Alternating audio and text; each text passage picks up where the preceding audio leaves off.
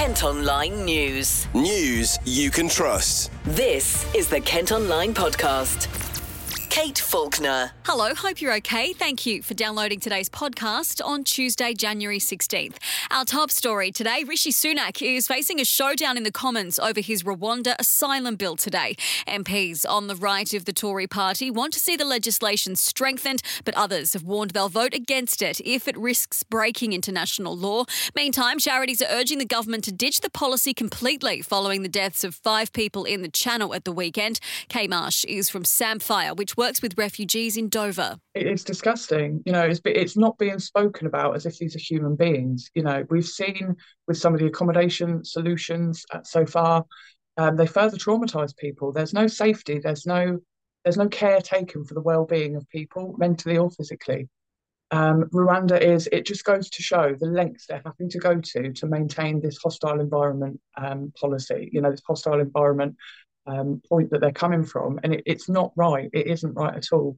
You know, we shouldn't be making this a hostile environment. These people that need help, and we should help them.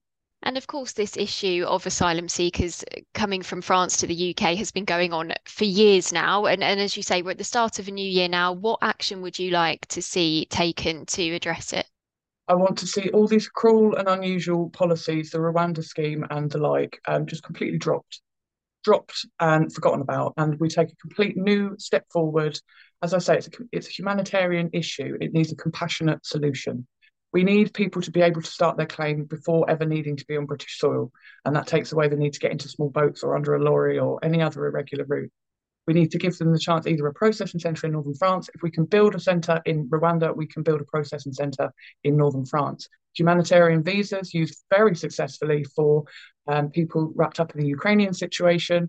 We never saw a Ukrainian person having to take a clandestine route because they were brought here safely and legally with visas. Um, there are multiple options here for safe and legal routes. There's multiple compassionate solutions that aren't being looked into. They are not being taken seriously, and that's what needs to be done. That is the only way we stop the votes. There'll be a vote on the policy tomorrow. Kent Online News. Two young men have admitted stabbing a teenager in Canterbury while armed with a machete and a soldier knife. Their 17 year old victim had to be flown to hospital after it happened in August last year. A 19 and 22 year old were initially charged with attempted murder, but a charge of causing grievous bodily harm with intent has been accepted in court. They'll be sentenced in May.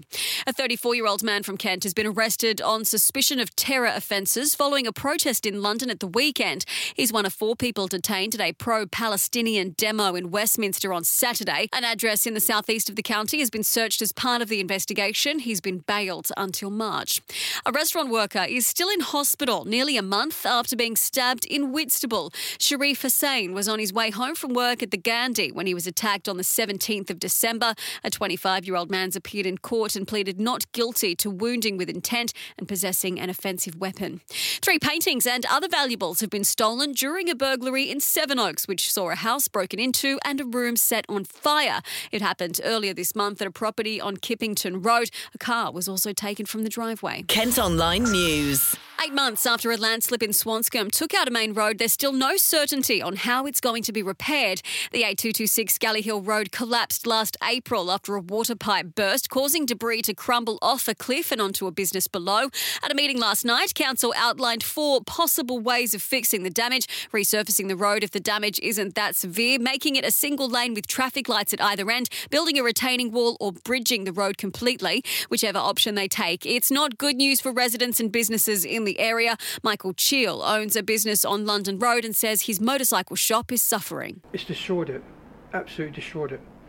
Um, we don't get no passing traffic. We don't get hardly anyone coming in now. Um, last week we actually took about 120 pound a week. Um, it's just devastated us. Uh, no one wants to help us with any sort of like um, any help at all, compensation, anything because uh, of course you don't know who to claim from or you know it's, it's dire I don't know how long we can last that'll be fair. I took a I took a loan out and that all money's gone. You know nothing nothing. It's, it's just hopeless at the moment. Like how much money do you have left for your business at the moment? I'm minus I've got a thousand pound left on my overdraft facility, which is five thousand pound, and all I've got is three thousand pound left in the business bank account. Um, one time I did have about it's always one time I had about ten ten thousand pound in the business bank account, but each month I'm having to put money in me, in myself. I haven't drawn any wages for literally I'd say six months. Uh, and I only draw five hundred pound a month. That's it's not a wage. It's sort of like and most of the time I have to put money back in, put it back in, take it back out, put it back in. So it, I don't really sort of take any money out. It's all my savings that I'm actually keeping me going here. And this is like right after Christmas as well, right? Oh, Christmas was a write-off. It was really write-off. I mean, uh, we couldn't. It's a catch-22 uh, because we can't open uh, over Christmas because it costs us so much money. No one's going to come in. Um, Christmas last year, before the before the um, the road, uh, we done quite well last year. This year, well, we I have to make six thousand pound a month to break even. Uh, I've done about two thousand pound, you know, all month. Uh, the other week I'd done say 120 pound. A week before that, it was a little bit busier. Done 500 pound all week. Uh, it doesn't even doesn't cover anything. Claire Pearce is the ward councillor and outlines why we've seen delays. From what we can gather out, KCC have had talks. They've had a lot of issues trying to find out who actually owns the land underneath the road surface. That's now been sorted out now, apparently. Um, so I think very small baby steps going forward, but it's it's not good enough. It really isn't good enough. Like I said, we need certainty, and that's something that hasn't been happening. Because I've been speaking to a local business just now who don't even think they'll survive the year. Like they're, they're on their back account is less like minus three thousand pounds. What would you say to businesses in this ward here? It would be amazing if there was compensation offered to them because we need to support our local businesses, especially in the high street. And I know um, on the top bit of London Road and towards Northfleet as well, there's an awful lot of businesses that are now missing out on the, the business that through traffic brings to them. And, and they don't know, they need certainty too. They have staff to pay, they have bills, and, and they've been left up in the air. So, who would pay this compensation? Who's responsible here? And how would a system be set up? Most of these businesses, they can't afford solicitors, they can't afford to go through the legal channels for this. That's an incredibly good question. Um, I think KCC, once they've done their investigations, really need to have a serious think and talk to the government too about possible ways to fund our local businesses. It comes as the Road Minister's been speaking to Kent Online about how the government intends to improve roads across the county. It's after a record number of potholes were reported in 10 weeks towards the end of last year. A new piece of kit will be tried out in the county, while as many as £100 million will be raised by fining utility companies that let roadworks overrun. Here's Guy Opperman. We're launching the Streetworks uh, consultation. We're doing a number of key things. Uh, we're putting more money into potholes and road resurfacing by reason of the uh, works that we're doing. We're easing congestion on the Kent roads, and we're also being in a position that uh, we're going to fine utility companies uh, £10,000 if they go over their allotted time into weekends. We think that's a very big uh, step forward because we all know that happens from time to time. We want to make sure the utility companies use their time when they're digging up our streets in an appropriate way. We're doubling the fines if they work without a permit. And then we're also doing what Kent does very well, but we're enhancing it, which is called lane rental, so that we're going to try and maximize the usage of any particular uh, lane that is taken out, so that you're in a position that um, if we can try and get mul- multiple users of that particular um, bit of street works, it means it's not dug up on a repeat basis. And finally, um, I'm very excited that what's called the traffic regulation orders sounds very clunky, very dull. Those, though, are the decisions are made that close certain streets, all right? And it matters to all of us because we've all driven down dead ends or road closed or diversions happening. If you knew in advance, you could plan. But your Google Map, your, your phone, your sat nav, your iPad doesn't know those things in advance. We're taking all of that and putting it online and making it accessible so that you and I, as we're driving along, and people in Kent as they're driving along, would actually have, be pre-warned and able to plan ahead and not basically go down a literal, metaphorical dead end. Well, in Kent last year, we saw 12,000 uh, road closures. So clearly, there's a, a, big issue here in Kent. Do you think there's an issue firsthand with how the roads are perhaps being mended in the first place? Maybe there needs to be more of a long-term solution as they're on the rise, road closures here in our county. So two two answers to that. The first is clearly you've got a number of road closures. The more lane rental you do, and the more coordination, the better, because you're not doing it on a repeat basis. All right. The second is how we then fix them. You've got behind me a Pothole Pro. These are amazing bits of kit. They're clearly not cheap but they're amazing bits of kit. They're at least five times faster in the way that they um, fix a road. They're way safer for individuals because you're not having people working in a very dangerous environment. And they also fix it better fundamentally.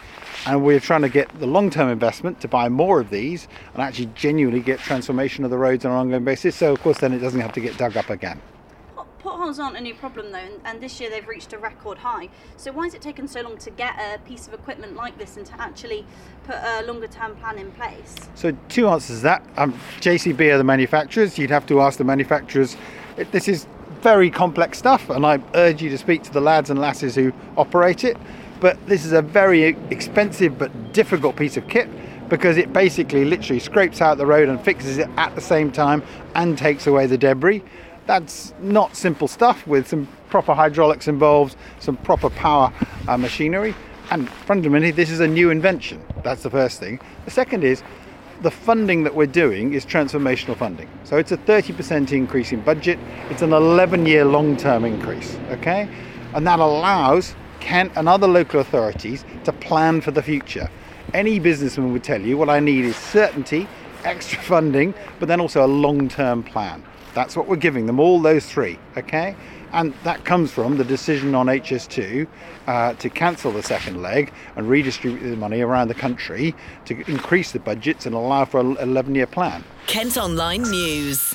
There's been another rise in unemployment in Kent. According to figures out today, 38,475 people were claiming out of work benefits in the county in November. That's 335 more than the previous month. New data has revealed Canterbury City Council has more debt than any other local authority in Kent. It's 157 million pounds in the red. That's 1,007 pounds for every person who lives in the area. Ashford is next with a burden of 124 million with Gravesham making up the top three. MPs on the Public Accounts Committee have warned high levels of council debt will see residents face an extreme and long lasting impact on local services. As temperatures plummet across Kent, a homelessness charity is being given vital kit for people who are on the streets. Sleep pods are insulated, rain and wind resistant shelters people can sleep in. Tests show when the temperatures outside drop to as low as minus 16, it can be 5 degrees inside the pod. Chris Thomas from Canterbury based Porchlight says they'll save lives. Sleep pods are these tents that are specially designed to protect people from extreme temperatures. Um, so the Sleep Pod, which is a company, they're going to be donating us 40 of these tents, which are insulated, are going to keep people safe from these absolutely horrible conditions that we're going through outside. So we're going to go out, we're going to give these tents to people who are sleeping on the streets, and that will help keep them uh, safe while we're doing the work to, to bring them inside and giving and give them somewhere more permanent to live. They look like really clever devices, as you say. They're completely insulated and really keep the body temperature up, don't they? I was reading some facts and figures about what they're able to do. Yeah, yeah, the sleep pods are fantastic, and we're so grateful that, that we're going to be receiving them. I mean, it, it was down to minus three last night, and I, I can't imagine what it's like to be outside in that, and I'm not sure that many people can. It is it's so dangerous. It's just so important to get help to anyone who's outside right now, and the sleep pods are, are going to be a real help. Obviously, you say you're you're going to be receiving those later on in the week, and how are you going to be distributing them? Have you got people that you know are in need of them already? Yeah, so we have street teams that go out in certain parts of Kent, and they'll know where people are. Um, we'll have built up relationships with some people because, as you can imagine. Uh, sometimes if you're on the streets, it's difficult to trust others. For example, maybe you've become homeless because you were fleeing a, a, a domestic abuse situation. So it takes time to trust people. So essentially, our workers they're out and about. They are um, they're working to earn people's trust to develop these relationships. And because we know where people are, whether they're visible, whether they're hidden away, um, we can go out. We can get these these special tents to them um, and carry on that work to, that, to actually bring them inside. And with the temperatures like they are at the moment, Chris, obviously councils, uh, local authorities have an obligation as well. Can you just remind us what they have to do? Yeah, so when the temperature do- uh, drops below zero degrees, um, councils have to provide emergency accommodation for people who are homeless. And when that happens, the councils they'll reach out to Porchlight, they'll reach out to charities like Porchlight, and we'll all work together to go out and get the word out to, to everyone who's outside and help people in. Um, and basically, the reason this happens is that when the weather's like it is at the moment, it's it's life threatening if you're outside. And if someone spots somebody on the streets and they are particularly worried about them, obviously more so at this time of year because it's getting so cold, what should they do? There's a website called StreetLink, and um, if they go to that, uh, they will be able to say where they've seen someone and, and, and what kind of situation they're in. And then that information will go to the nearest homelessness team in that area, whether that's Porchlight or whether that's someone else. So just to reiterate, the website is StreetLink. An amber cold health alert is in force across the county until the end of the week, with temperatures due to fall to minus five. Mid Kent College is launching a new SEN provision focusing on supporting students, parents, and carers. They've recently established an inclusive sixth form for students with special educational needs. They say they're looking forward to extending the program from September this year to provide high quality care and support. Plans have been submitted to build more than 20 homes next to historic Kent Woodland in Tenterden. The development would be next to the A28 Ashford Road and Dorbourne Wood, near to the 61 bed care home that already has planning permission. Nearly half will be earmarked for affordable housing. Kent Online News. Parents of disabled children say they're being pushed out by Wingham Wildlife Park after recent changes to passes for carers. Until now, one adult has been allowed to accompany one child on a disabled pass for free, but now anyone who is not the dedicated carer will have to pay £21. Some say it's unfair because a child can have multiple carers. Bosses say the new rules were designed to crack down on ticket fraud. A Gillingham mum says she's determined her daughter will walk again despite her suffering from a mystery illness. Hayley Spree was born eight weeks early and had to have an operation because of an artery defect. She's now nearly five, but has the muscles of a two and a half year old. Her condition's deteriorated recently, and there's no official diagnosis. Mum Rachel Swadling says they're getting help from charities to try and get her moving. We've had continuous issues with Hallie's feet, um, and we feel like that is the main thing that's stopping her from um, getting into a walker and walking like Yeah. a normal child. Um, and so they they did something called serial casting just before Christmas, Right. which is where they put like a cast, uh, like a like if say for example you've broken your leg, they'll put that to the point where your foot is stretched because there was so much tension in Hallie's Achilles heel that she Yeah. couldn't put her foot down properly heel to toe. No, I foot from here. Yes. um, and as you can see, her big toe curls underneath the rest Yeah. of her toes. That has helped a lot. Mhm. But the reason why they wanted to do serial casting is so that they could get that tension so that she could move her own ankles. Um, it has helped drastic amounts. Um, we have got splints for her now, which is fantastic. She's Right. she calls them her little heels. Um, so obviously it's not quite flat flat. That's the reason for this. Yeah. But as time goes on, she'll have her foot in this for at least six hours a day. Mommy, let me go to lie then. Okay, you show Charlotte. um, for at least six hours a day, and hopefully that will release the tension Mhm. in her muscle. Yeah. Um, so that they can then start a new cast for a splint, and it will be without the heel. Mhm. So that's that's the plan. Hospital bosses say they're continuing to investigate and offer support. Plans to ban disposable barbecues on public land in Swale have fallen through. The rules were going to be introduced at popular spots after four fires were linked to the barbecues over the past year. The proposals have been knocked back for not being a proportionate response. A supermarket cafe in Dartford has been given a one star food hygiene rating after inspectors found mouse droppings in the kitchen. The Asda living site in Prospect Place was also found to to have poor handling practices and food past its use by date. Bosses say all issues identified in the inspection last October have been dealt with. Kent Online News. Follow Kent Online on socials to see pictures of a derelict guest house that's up for auction in Ramsgate. The property on Wellington Crescent has fallen into disrepair and seems to have been used as a dumping ground over the past 20 years. It goes under the hammer at the end of the month. Organisers of Kent's longest running half marathon have had to postpone this year's event. The Dartford half was due to take place in February but will happen in the autumn instead. We're told it's due to issues with the road network.